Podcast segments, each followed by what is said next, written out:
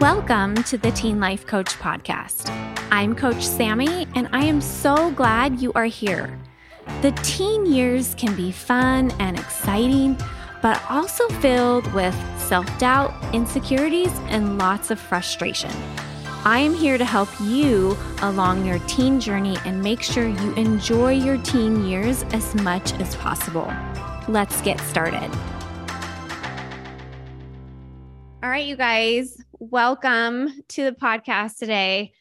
I am actually so thrilled about the guest that we have today. And I'm so honored that she's here and that she would come on the podcast. She is probably one of my greatest teachers. I've learned so, so, so, so much from her. And um, she has actually helped my family out so much. And so she probably doesn't even know how much she's helped out my family and how much my family adores her. Number one fan right here. But um, Natasha Daniels, thank you for coming on the podcast. Um, why don't you tell everybody that's listening about yourself? Well, first of all, thank you. I appreciate that. I don't know. I didn't realize how much I helped. I always feel like I don't help enough with anyone.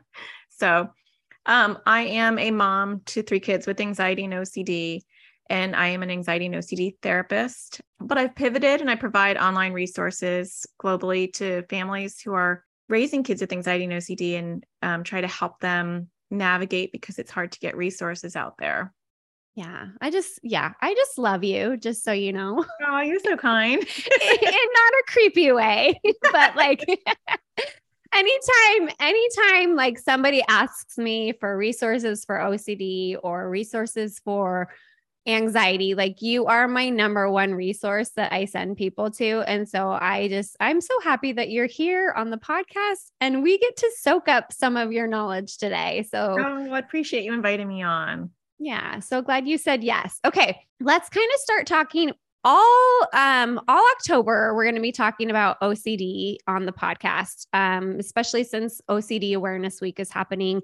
And I think that it's so important to educate people about OCD because I think there's a lot of kids and teens that are suffering with OCD and families. Like you always talk about how OCD is a family affair, and I 100% completely agree. And so I just think that the work that you're doing is amazing. So why don't you just start off by telling us like what what is the difference between anxiety and OCD in in the way you explain it?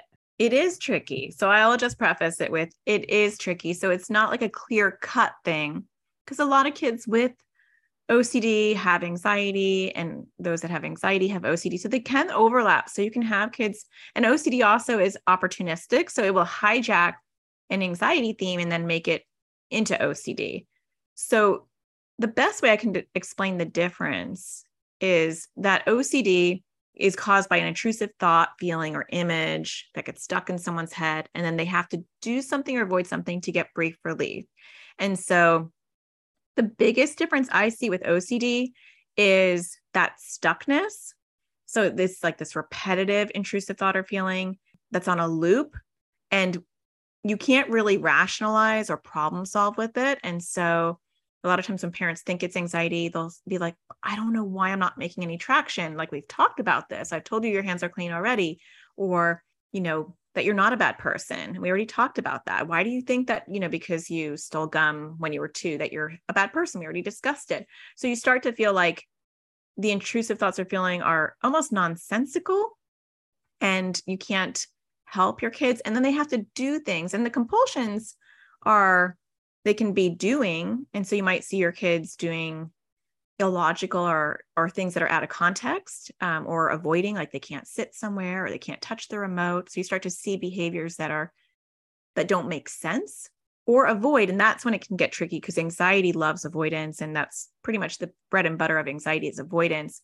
But it's different it's a, an avoidance on a level at times that is far beyond anxiety. So i can't say the word throw up you know I can't wear colors that are green because that reminds me of throw up versus anxiety might be I don't want to go to school today because I have to present and I have social anxiety that makes me anxious where even the avoidance can be pretty extreme and illogical at times. I'm like I'm reliving so much of my life right now. yeah. But yeah, it's it's very very hard to kind of distinguish and I love how you say a lot of times um OCD you can't rationalize with it. You can't, you know, talk a teen out of you know those obsessive or obtrusive thoughts and then i think one of the other things is you know sometimes where it's it's missed is some of those um, compulsions, they seem like good things, like doing your homework consistently, or, you know, like washing your hands with COVID. Like washing your hands is kind of like supposed to be a good thing, or like saying thank you, where those seem like good things, but with OCD, they're not, not yeah. such good things. That can be tricky because you do have parents who will say, is it really that big of a deal? If they're washing their hands because of COVID? Or is it really that big of a deal if they are, you know, worried about drinking or smoking and they're avoiding things like that? Because isn't that a great thing? And it's not about whether it's a good thing or a bad thing, it's the level of discomfort and disruption it causes in their life. And that's what we want to look at. Because even with COVID and hand washing, there is uh, the typical and then there's the OCD realm of things. Um, and so it's not about whether the behavior makes sense or not, it's to the level of discomfort and disruption that it's causing. Okay. Yeah, that's a really, really good way to describe it. I, I think another thing that I that I want to bring awareness to this month is how how common actually OCD really is. What are the statistics on that? Do you know off the top of your head? I do. I feel like they're not accurate because I feel like OCD is just not diagnosed enough. It's not caught by mental health professionals. So, but even with the statistics that we have, like one out of 200 kids have OCD. Or I like this uh, quote even better is that OCD as, is as common as pediatric diabetes. And I feel like that really brings it home to the kids that I work with to say, you've heard of pediatric you know diabetes you know people who have diabetes and that's just as common and so it's actually a lot more prevalent than people realize and i think it's much more prevalent than that even. Good to know. So you guys this is this is something that we should be educated about and learn about and know about. How do you how do you know if you have ocd so say somebody's listening and they're like do i have ocd how do you know? Well it's definitely good to get professional assessment, you know. So I think that if you're not sure, you can always just get an assessment, and that's a good start. If you feel like you have to do things or avoid things in a compulsive way, you know, to get that brief relief, that might be a sign that possibly OCD is happening. I mean, I don't want people to self diagnose, but I think it's when you have that loop in your head and it's playing over and over, whether it's an image that's stuck in your head or things just don't feel just right because people think of OCD as like maybe just germs or maybe it's just you know to be a neat freak or um, you know maybe it's to be neurotic we have all these like stereotypes and there's so many subtypes of ocd that people have no clue about and so they'll think well i'm not you know and i've actually had parents say this to me like oh well she's really messy so i don't think she has ocd and it's like really missing the point. and so it's the framework is having that really upsetting thought or feeling that's stuck. And you have to constantly do something or avoid something to get that brief relief. Yeah. Um, which kind of goes into the other question I had for you is OCD, there are so many themes with it. It's not like the typical, like, oh, he's lining his cars up on the carpet and they're all like neatly organized. Like OCD really can have a theme around anything, right?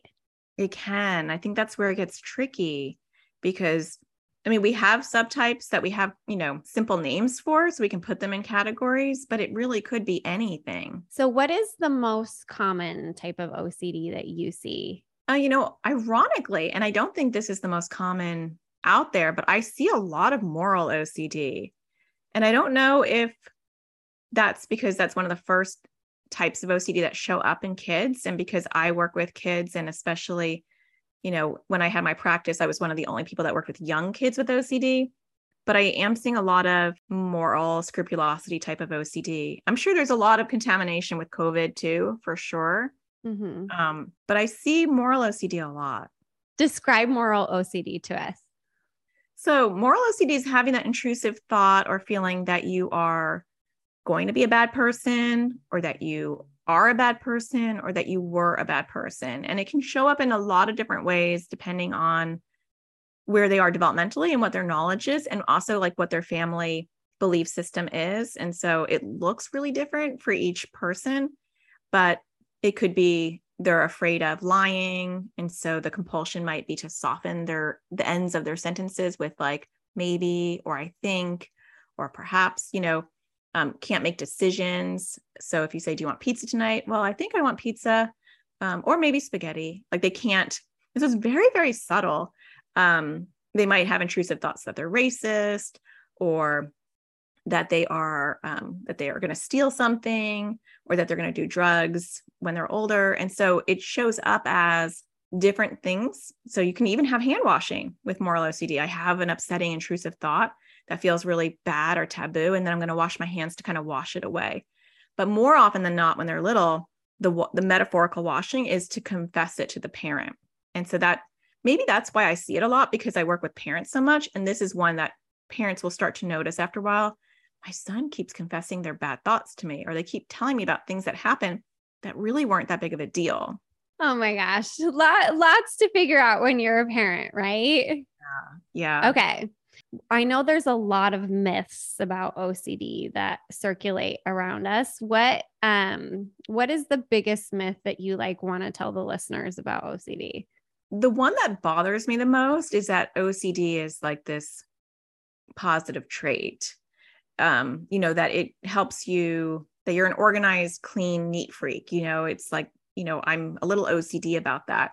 And it's not that I want people to think that OCD doesn't come with its silver linings um, because it can. You know, I have my kids have OCD, and I think the side dishes of OCD that just kind of come with that disorder are like, you know, incredibly kind-hearted, super intelligent, out of the box thinkers. You know, there's there's things that tend to come with people with OCD, but I think people use it, and even companies will use it, like in their slogans or in their name, as someone who's like extra like diligent and and clean and organized and it's not something that people enjoy. So when we're anxious and i i have an anxiety disorder i don't have ocd even though i've birthed a lot of kids with ocd um, when i clean it gives me comfort. It's like there's a sense of control. Um, i can tell when i'm anxious or i'm struggling with my anxiety when my house looks really sparkly because the little things the clutter in the corners start to bother me and then when i clean them I feel like life is is in control. That's a coping mechanism. That's good. Um, when you have OCD and things are bothering you in your environment because you think that maybe they're they have germs on them or maybe they're not symmetrical enough or it's not just right enough there's never peace there's never like comfort from that it just it never ends it's never satiated and so it's not a good thing yeah, it's actually very hard to live with OCD. very, very hard. Yeah, and those who are living with OCD are suffering so so much. Yeah. Yeah. Um let's talk a little bit more about what we can do with OCD. You know, that's why I do what I do because it's counterintuitive, but I feel like as parents, if we know how to help our kids, which is not the maternal or paternal gut instinct of how to handle things, we can make it so much better. And there and we can give our kids long-term tools so that they can handle OCD and so it doesn't have to dominate their life. Because OCD is kind of like termites, it grows and it can really like crumble foundations if you don't nip it in the bud. And it's never too late to go back and work on OCD. Um, but you just have to know how to handle it. Uh, and the first part is spotting it because it really can hide in plain sight. So, getting that assessment or realizing, you know, it's not a quirk or a tic or something cute or, you know, that's just her, um, that it's OCD is the first step is is proper identification. And unfortunately, we're just so behind in our mental health world that we don't have a lot of trained OCD therapists who can spot all the many different disguises OCD wears. So finding a proper OCD therapist is the first step. Um, and you can go to iocdf.org slash find dash help like memorize that because that's their directory. Yeah, I'm going to put that, I will put that in the um, show notes.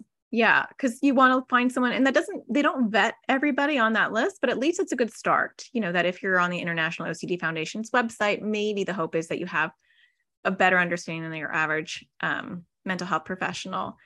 And then the second part is learning what all those intrusive thoughts and compulsions are.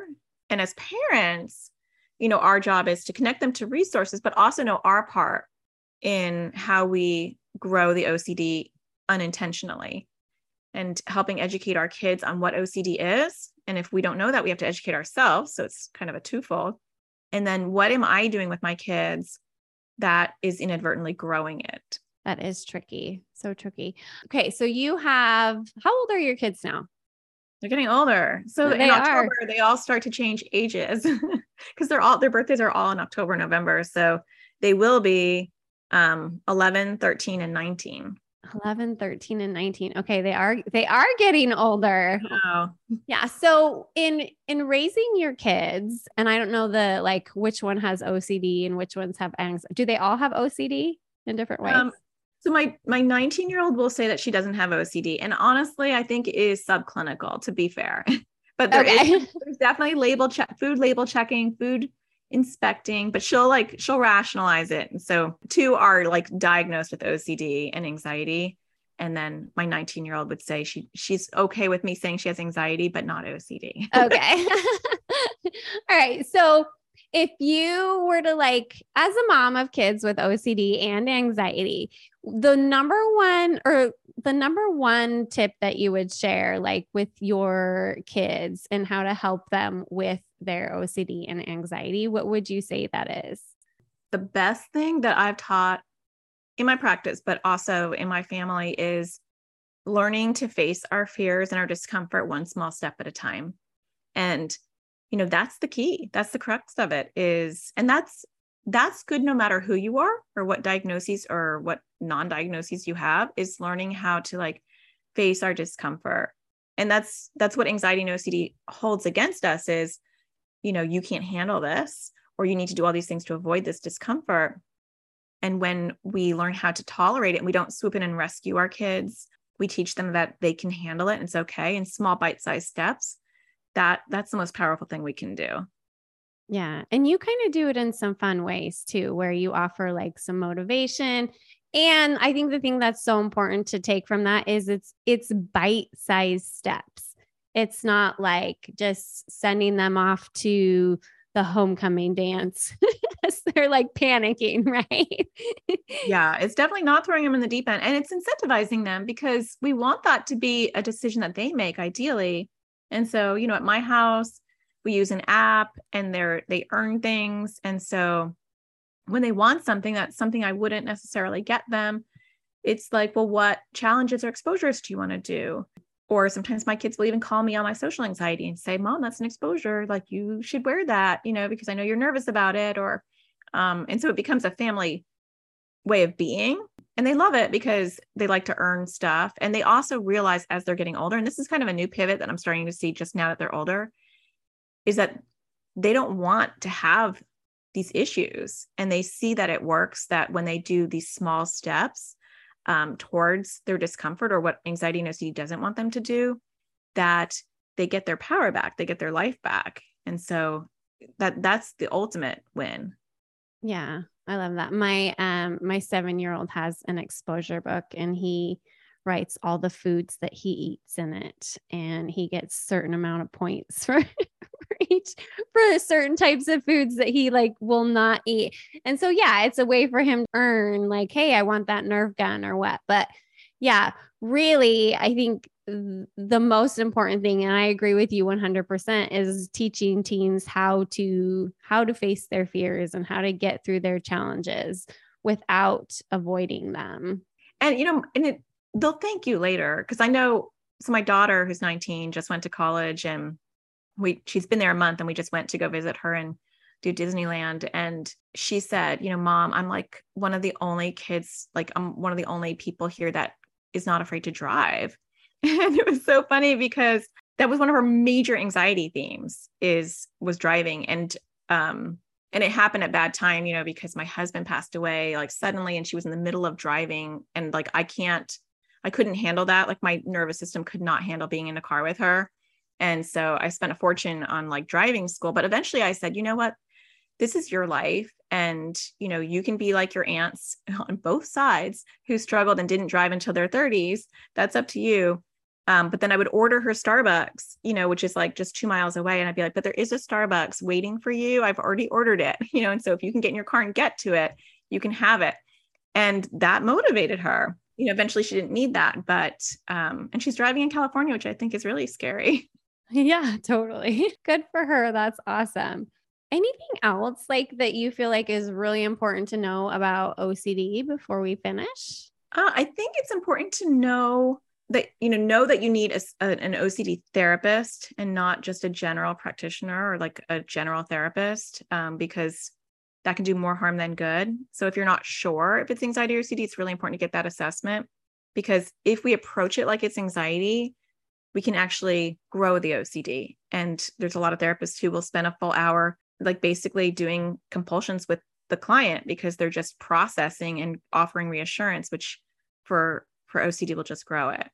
Yeah. So I know that there's some resources you can go to, like if you want to get an assessment or if you think that you have it or think that, or like want to learn more about it. What are some of those uh, good resources to go to? Um, you know, definitely the International OCD Foundation is the best website. So iocdf.org. They have tons of articles and tons of information for an assessment like globally treatmyocd.com is a good resource now because you can do a virtual assessment and that's been helping a lot of families. I have a website so i do a podcast and i have courses and stuff to fill in that gap where parents aren't sure you know what to do or how to do it and that can help too. Yeah and i've taken her classes you guys and they're really good. So so tell us where we can find your classes where we can find you well, I have an online school. So you can, for my classes, you can go to atparentingsurvivalschool.com. And I am excited because I am releasing um, a new class, Crushing OCD for Kids and Teens. And that's brand new. And that's coming out probably by the time you release this, it'll be out because I think we're opening it next week. Okay. And so that's if you want to take courses. And I am actually going to have a free course that'll come out soon too on just understanding OCD for kids and teens. Um, so you can check that out there. And then for my podcast, I make YouTube videos for kids and teens, predominantly like older kids and teens. And you can find all that at atparentingsurvival.com. Okay, awesome. You guys check her out. She's amazing. The work that she does is amazing. And thank you so much for being here today. We appreciate it. Yeah. Hey guys, do you want more? If you are ready to work with me in one of my coaching programs for teens, check out my website, knowingup.com. That's K N O W I N G U P.com. Whatever you are struggling with, whether big or small, I can help. We learn so much more in my programs than what is offered here on the podcast. Come join me, you guys. See you soon.